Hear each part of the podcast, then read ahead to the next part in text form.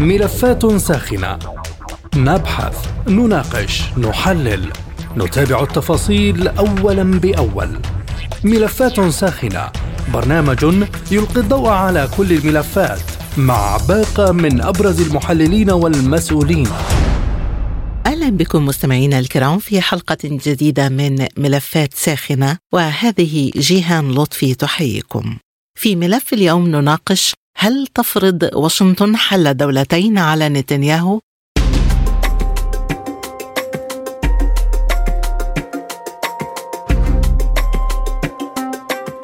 أكدت كمالا هاريس نائبة الرئيس الأمريكي أنه لن يكون هناك سلام في الشرق الأوسط ولا بين الفلسطينيين والإسرائيليين دون حل الدولتين.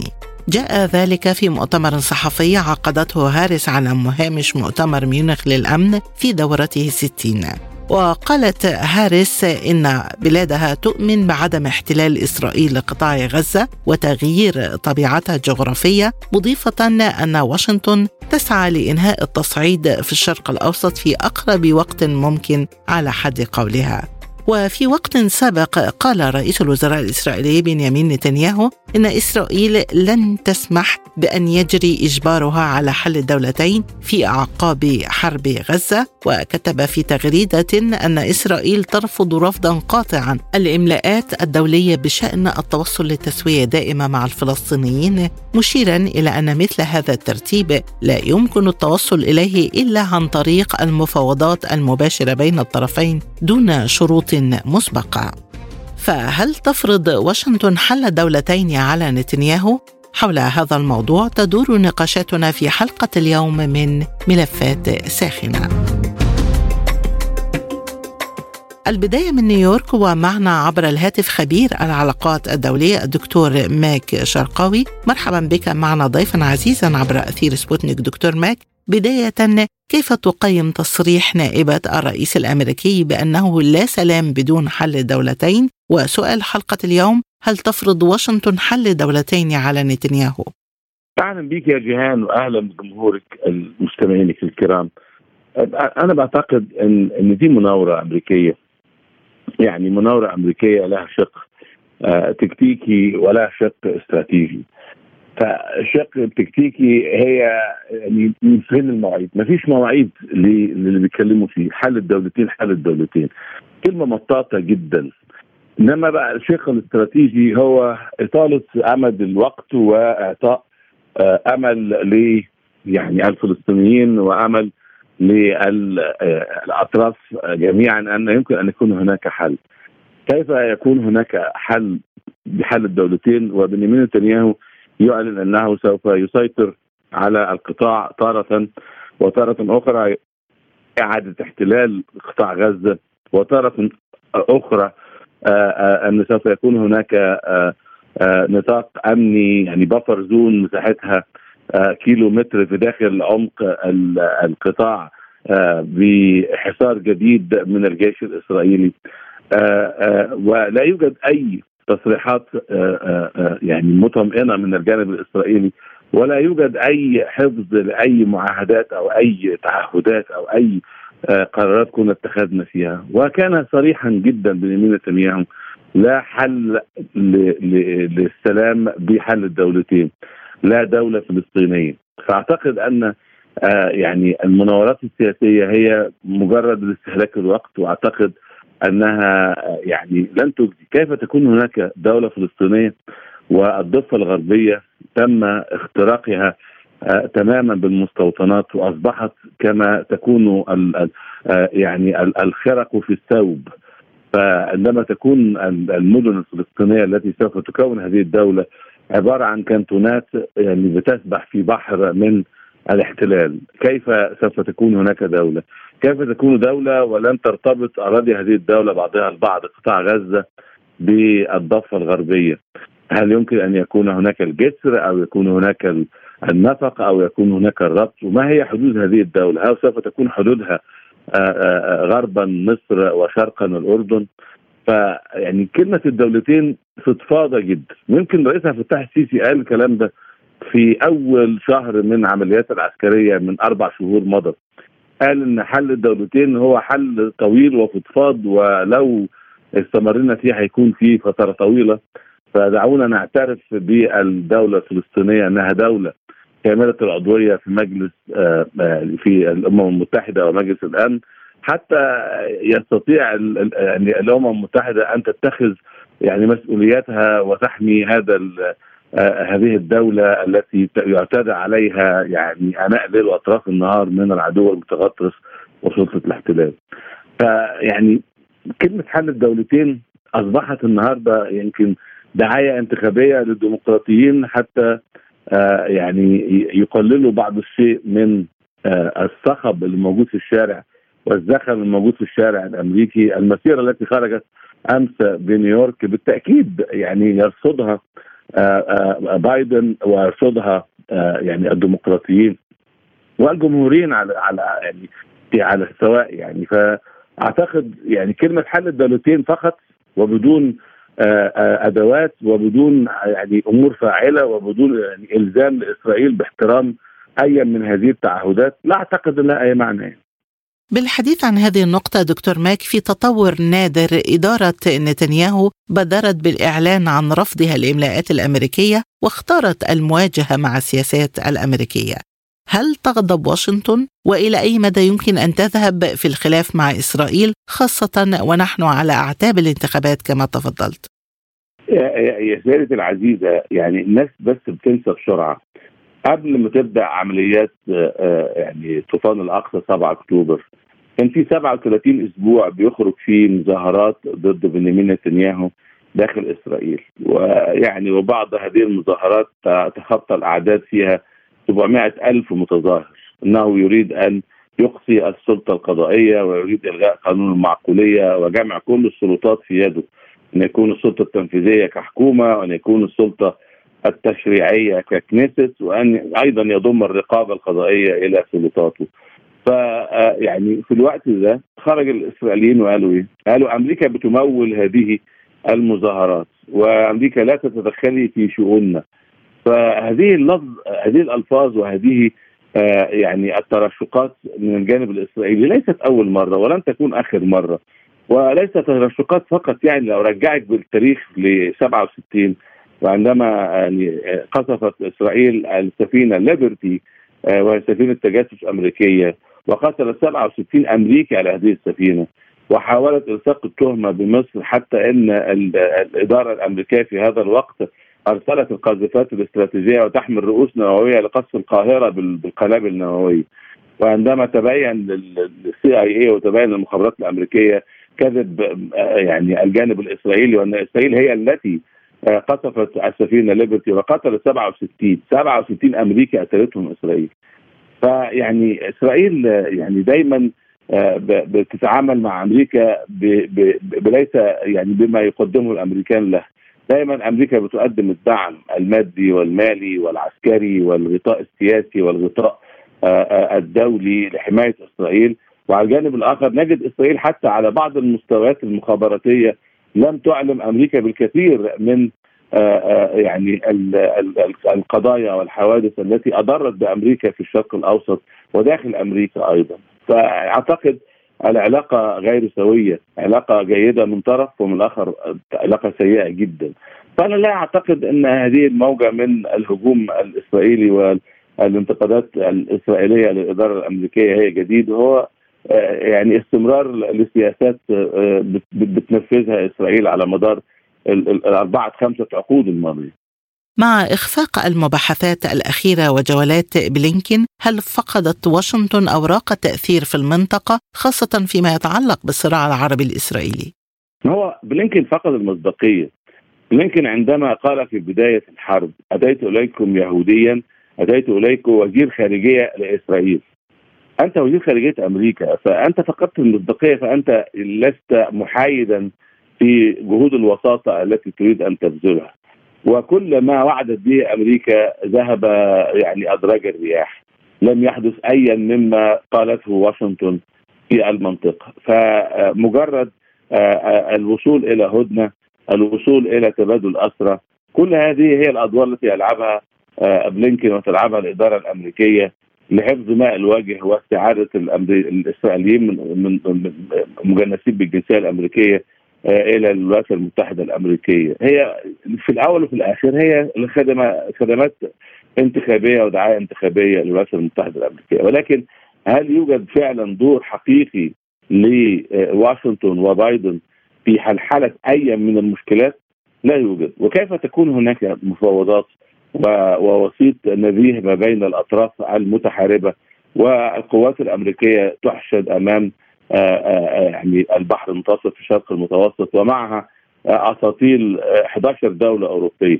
كيف يكون هناك يعني مصداقية لدولة أن تكون وسيط آه، يعني نزيه وهي مشاركة في الحرب مشاركة بالدعم العسكري مشاركة بإرسال القنابل الان كي 82 ال 1000 رطل والان 1000 رطل وال MK 84 ال 2000 رطل اللي استخدمت في هدم 70% من قطاع غزة. 130 ألف بيت هدموا بهذه القنابل. كيف يكون وسيط نزيه وهو مشارك في العمليات العسكرية. 2000 جندي أمريكي من المارينز الأمريكي موجودين مع القوات الإسرائيلية وبعضهم شارك في عمليات عسكرية. ومني بخسائر لم يعلن عنها الجانب الأمريكي إلى الآن. فأعتقد أن يعني ليس وسيط نزيه وليس محايد في هذه العملية وفقد مصداقيته نزل خمس مرات المنطقة بلينكن هل تم حلحله أي شيء؟ لم يتم حلحله أي شيء التغطية على ما تفعله إسرائيل اعطائها الغطاء الرسمي والغطاء الدولي والحماية الدولية واستخدام الفيتو القذر التي تستخدمه أمريكا دائما لمحاولات وقت أي محاولة لوقف إطلاق النار. بقالنا النهارده هو 135 يوم عمليات عسكرية آه، آه، ولم يتم وقف إطلاق النار. أي أمم متحدة وأي مجلس أمن وأي مجتمع دولي كلهم فقدوا فقدوا كل المعاني. كلهم يضعوا عصابة سوداء على أعينهم ولا يروا ما يحدث إلى الأطفال والأمهات والنساء والعجائز وكبار السن في في غزة، غزة أكلوا الاف البهائم يا جهاد. في ظل استمرار مواجهات نتنياهو مع السياسات الأمريكية والإدارة الأمريكية، كيف يؤثر فقدان إسرائيل الدعم الأمريكي على وجود إسرائيل في المنطقة التي تكن لها عداء تاريخيا وتأذت منها كثيرا وتعتقد أن صمودها مرتبط بالدعم الأمريكي لا محدود؟ ما إحنا لازم نرجع للتاريخ يا جيهان يعني من من صنع إسرائيل؟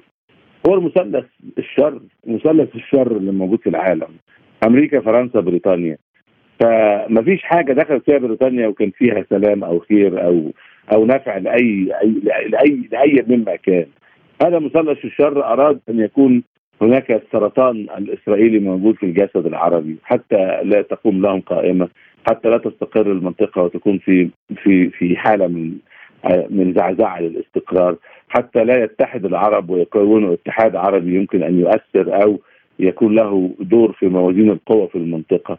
فهي دولة وظيفية موجودة وتم التفكير فيها ليس فقط من وعد بلفور 1917 تم التفكير فيها من 1905 ل 1907 في مؤتمر كيمبل الذي عقد في بريطانيا ليجدوا مكان إلى اليهود في العالم ليتخلصوا من اليهود من أوروبا ويعني وتم الاتفاق على فلسطين. كان في أوغندا كان في الأرجنتين وكان في آه، يعني قطعة من روسيا في في هذا الوقت أن تكون يعني وطنا لليهود في هذا الوقت. ولكن دورهم بالتأكيد يعني لإضعاف المنطقة وزعزعة الاستقرار.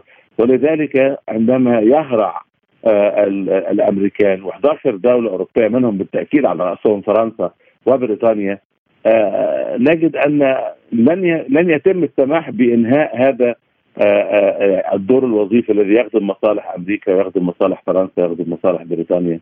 هذه الدول الاستعمارية الإمبريالية التي عاشت فسادا في القرون في القرن الماضي وفي العقود الخمس الست الماضيه يعني.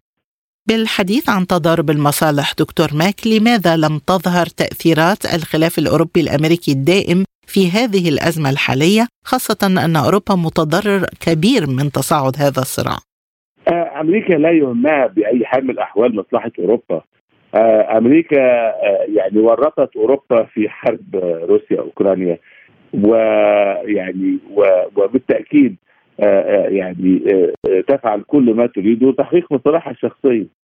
فعندما يعني نسمع دائما المتغطي بالأمريكان عديان ده حقيقي هذا المثل حقيقي يعني.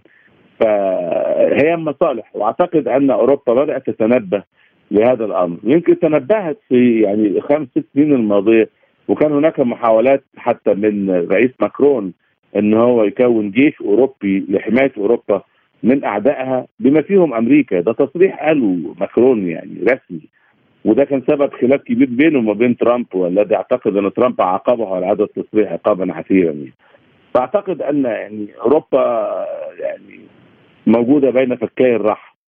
المصالح الأمريكية وأعتقد أن آه، سوف يأتي يوم ويكون هناك طلاق لهذا الزواج الكاثوليكي ما بين أمريكا وبين أوروبا.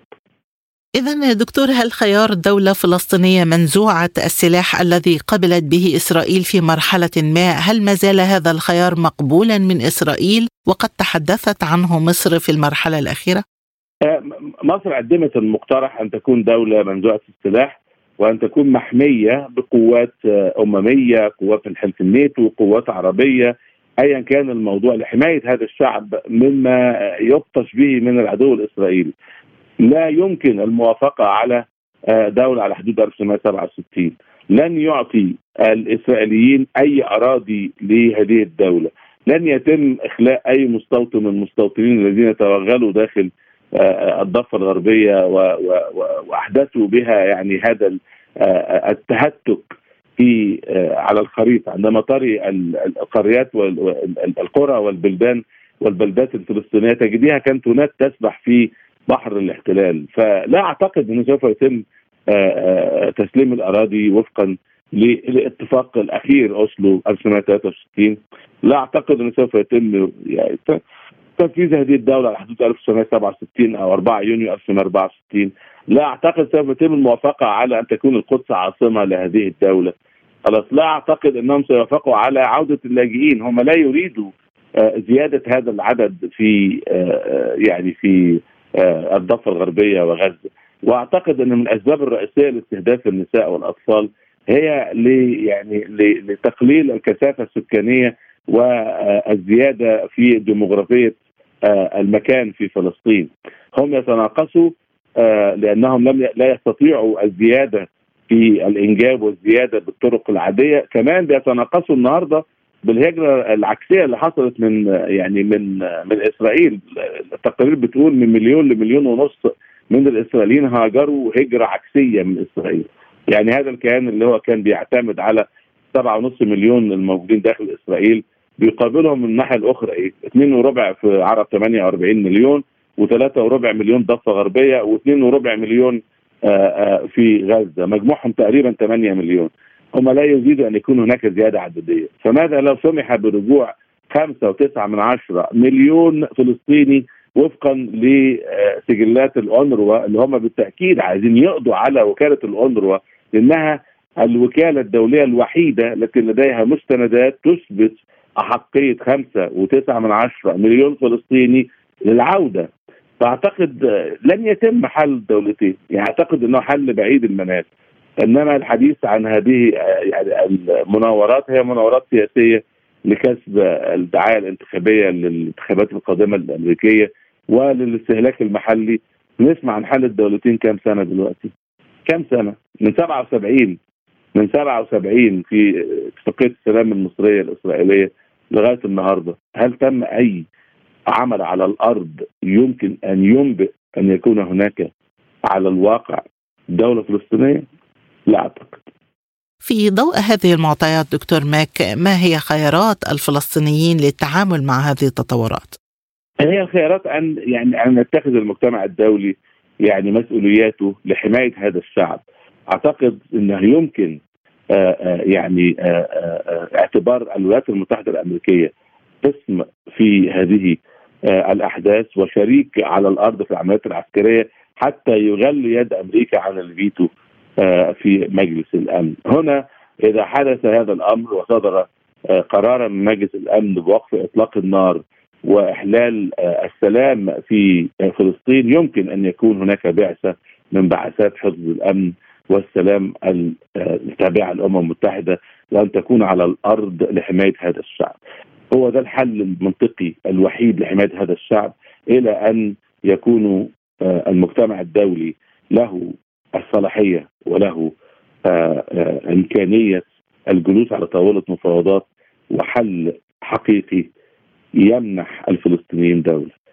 غير كده لا أعتقد إنه يمكن الوصول إلى أي سلام إلى أي وقف لإراقة الدماء ولا وقف الاباده التي تحدث في فلسطين إلا إذا تدخل المجتمع الدولي وأصبحت الأمم المتحدة فعلا تقوم بدورها التي أنشئت من أجله وهي حفظ السلم والأمن الدولي. من نيويورك كنت معنا الدكتور ماك شرقاوي خبير العلاقات الدولية شكرا جزيلا لهذه الإضاءة الثرية. وحول إمكانية حل الدولتين في ظل الرفض الإسرائيلي والتطورات على الساحة الدولية. معنا من القاهرة عبر الهاتف الدكتور طارق فهمي أستاذ العلوم السياسية. مرحبا بك معنا ضيفا كريما دكتور طارق. وسؤال حلقة اليوم هل تفرض واشنطن حل الدولتين على نتنياهو؟ يعني حتى هذه اللحظة تبقى الأقوال تحتاج إلى أفعال وتدابير حقيقية على الأرض وليس مجرد طرح دبلوماسي. كما تعلمي حضرتك فكرة حل الدولتين طرحت منذ سنوات طويلة وقابل بها بعض أقطاب اليمين في مراحل معينة. ولكن المشكلة آه، الرئيسة في هذا التوقيت هو اشتراط نتنياهو بوقف إطلاق النار والدخول في آه، آه، تسوية. ثم الحديث بعد ذلك عن هذه الإجراءات. الرجل نفسه في جامعة بار إيلان في يونيو 96 اعترف بحدود الدولة الفلسطينية ولكنه وضع شرطين دولة منزوعة السلاح ودولة لا توجد فيها قوات أمنية يعني جيش بالإضافة إلى آه، اعتمادها اعتمادا كاملا على الجانب الإسرائيلي. وبالتالي هو ليس جديدا في هذا الإطار لأن الجميع يتحدث عن دولة منزوعة السلاح. ودولة لا تهدد أمن إسرائيل ودولة تتواجد إلى جوارها آه، قوات إسرائيلية في منطقة غرب الأردن وفي مناطق التماس الاستراتيجية وفي الأقوار وغيرها. ففي شروط لهذا الإطار. لا أعتقد أن هذه الإدارة بما تبقى لها من وقت في البيت الأبيض قادرة على تحريك المشهد في الإقليم. جزء منها هو الارتباط بالشخوص التي تحكم في الإدارة الأمريكية. أنت أمام شخصيات غير قادرة على الضغط على نتنياهو من جانب ولا تملك الإمكانيات والقدرات بالإضافة طبعا إلى توجهاتهم العقيدية. يعني البنية الفكرية للرئيس بايدن و آه، بلينكن وزير الخارجية أعتقد ليس لديهم القدرة لهذا ولا يوجد مشروع أصلا للعمل عليه أو محاولة تنفيذه، بالتالي الإجراءات والتدابير هي من تغيب، ستبقى الدعوة جيدة في إطارها النظري تحتاج لقوة دفع وتحتاج إلى إرادة دولية وتحتاج إلى خطوات مهمة في هذا التوقيت إذا أردنا الانتقال من هذه الحالة آه، في الشرق الأوسط وفي قطاع غزة إلى حالة أكثر استقرارا ستتطلب جهد دولي كبير. ربما طبعا آه، ننتظر الانتخابات الأمريكية بلا. لكننا نختار ما بين السيء والأسوء. يعني لا نتوقع أن يكون البديل القادم آه، أفضل. وإذا استمرت إدارة الرئيس بايدن أعتقد إنها على الأقل في المراحل الأولى هذا الإجراء إلا تحت ضغوطات معينة وتهديد أمن إسرائيل بالفعل للقيام بهذه الخطوه.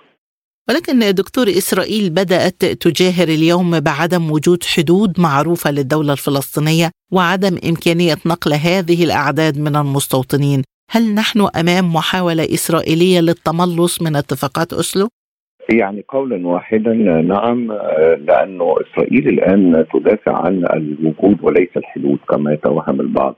وبالتالي الحديث عن قرار 181 الصدر سنة 47 والقاضي بإعلان دولتين دولة يهودية انشئت الدولة العبريه والدولة الفلسطينية لم تعد مطروحة في الذهنية الإسرائيلية الراهنة، السردية الإسرائيلية تركز والرواية الإسرائيلية تركز على أمرين، الأمر الأول ضرورة الانتقال من الوضع الراهن لوضع أكثر امنا وبالتالي كل ما كان فيما وراء الخط الفاصل ومنطقة الجدار العازل كانت هي حدود الدولة الفلسطينية بصرف النظر ايا كان إطارها أو شكلها. الأمر الآخر اليوم تتغير الوقائع على الأرض، لا حديث عن هذا الأمر وإنما الحديث عن آه، دولة منزوعة السلاح إذا دخلنا في هذا التعريف أو كيان فلسطيني ربما يوفر جزء من عنصر الأمن المتوفر لكن لا أعتقد إنه هذا الأمر أيضا مطروحا لدى الحكومة الإسرائيلية، الحكومة الإسرائيلية تتحدث عن إجراءات وتدابير مرتبطة بوجود الدولة ثم بعد ذلك أي كيان يمكن أن نسميه للجانب الفلسطيني. إلى أي مدى واشنطن مستعدة لفقد نفوذها في الشرق الأوسط بتخليها عن رعاية القضية الأهم في هذه المنطقة؟ الولايات المتحدة تفقد مصداقيتها تدريجيا في الإقليم وجزء من هذا الأمر سببه القضية آه، الإسرائيلية والتعامل مع آه، الجانب الإسرائيلي. هناك إشكالية حقيقية متعلقة بالدعم المفتوح الدعم المطلق لإسرائيل مما أثر بطبيعة الحال على نمط العلاقات العربية الإسرائيلية آه، وأدى إلى تداعيات وارتدادات لا زالت الولايات المتحدة لا تدرك تبعاتها في الفترة الحالية. ربما تضرر مصالحها في الإقليم واستهداف وجودها العسكري هو الذي سيدفع بقوة للتعامل مع مسائل لكن أعتقد انه الولايات المتحدة فقدت الكثير من معطياتها الراسخة في الإقليم وفي إطار علاقاتها في الفترة الراهنة خصوصا وانه الإدارة الأمريكية بتتخذ خطوات آه، تكرس سياسة آه، العدوان الإسرائيلي على الأراضي الفلسطينية وليس في غزة فقط ولا تريد أن تقوم بأي دور مكتفية بجولات آه، فاشلة يعني بلينكن حينما جاء إلى المنطقة فشل فشل ذريع وبالتالي أعتقد نحن في حاجة إلى مقاربة مختلفة. تصعيد القوى الدولية الرئيسة في العالم استدعاء دور التنظيم الدولي أمر مهم. تغيير وتدوير الحسابات العربية في هذا الإطار تجاه الاقطاب الكبرى أمر مهم. هناك معطيات عديدة يمكن أن تؤثر في هذا الإطار. في المقابل دكتور ما هي خيارات إسرائيل الآن في ظل اشتعال الإقليم والضعف الأمريكي الواضح؟ خيارات إسرائيل الاستمرار في استخدام القوة والقوة الممنهجه لمواجهة ما يجري سواء على المستوى الدولي أو على المستوى الإقليمي دوليا كما تعلمي محكمة العدل الدولية من المفترض أن تقدم إسرائيل بعد 30 يوم وقد أزف الموعد لما قامت به من إجراءات ولا اتصور انها كيف ستقدم إجراءات في هذا الإطار ردا على مذكرة التوقيف ولكن أعتقد إنه ستكون هناك إشكالية حقيقية أمام إسرائيل في التعامل لكن عربيا ودوليا إسرائيل تريد أن تخرج بأقل الخسائر في هذه المواجهة وهذا الأمر هو الذي سيحتاج إلى مراجعة في الفترة المقبلة وأظن إن الولايات المتحدة مدركة لهذا لكن إسرائيل ستستمر في استخدام القوة وتكريسها لتحقيق أهدافها سواء سياسية أو استراتيجية. أخيرا دكتور العلاقات الدولية استندت في الفترة الأخيرة على دور المجتمع الدولي في السياسات وعلى دور الدول في المجتمع الدولي هل يمكن لدولة مثل إسرائيل أن تظل مارقة على القانون الدولي وعلى كل الضغوط الدولية؟ ستستمر إسرائيل في منهجها لأنه لا توجد آه، يعني أي قوى تستطيع أن تضغط على إسرائيل إلى الولايات المتحدة للأسف أن نقول هذا الولايات المتحدة هي التي تستطيع أن تذبح جماح إسرائيل وتوقف هذه الممارسات الإجرامية لكن الولايات المتحدة تريد اولا تثبيت الأمن الإسرائيلي وتوفير الأمن الكامل لها وهو أمن خاص بإسرائيل وكأن لا أمن في الاقليم إلا إلا لإسرائيل، أمن إسرائيل اولا وأخيرا ويعلو على أي توجه من أي طرف في هذا التوقيت. ومن ثم التوقع بان الولايات المتحدة هي القادرة بالفعل هذا صحيح، القوى الأخرى ربما تمارس دورا والتنظيم الدولي غائب ومجلس الأمن غير حاضر في المشهد. بالعكس استطاعت إسرائيل شيطنه التنظيم الدولي بكل ما فيه. من بداية الأمين العام إلى كافة الوكالات الأخرى في الإقليم يعني استهداف وكالة غوث استهداف المسؤولين الدوليين وغيرها. هو الهدف منه آه، هو آه، يعني آه، شيطنه التنظيم الدولي وتحويله إلى لعب في يد إسرائيل في هذا التوقيت، أظن إن إسرائيل تريد الآن أيضا أن تتحرك تجاه محكمة العدل الدولية والقضاء الدولي بهذه الصورة. بحديثي إلى أستاذ العلوم السياسية من القاهرة الدكتور طارق فهمي نكون وصلنا إلى ختام حلقة اليوم من ملفات ساخنة. وللمزيد زوروا موقعنا على الإنترنت سبوتنيك dot ae. شكرا لطيب المتابعة وإلى اللقاء. مستمعينا بهذا نصل وإياكم إلى نهاية هذه الحلقة من برنامج ملفات ساخنة. طابت أوقاتكم وإلى اللقاء.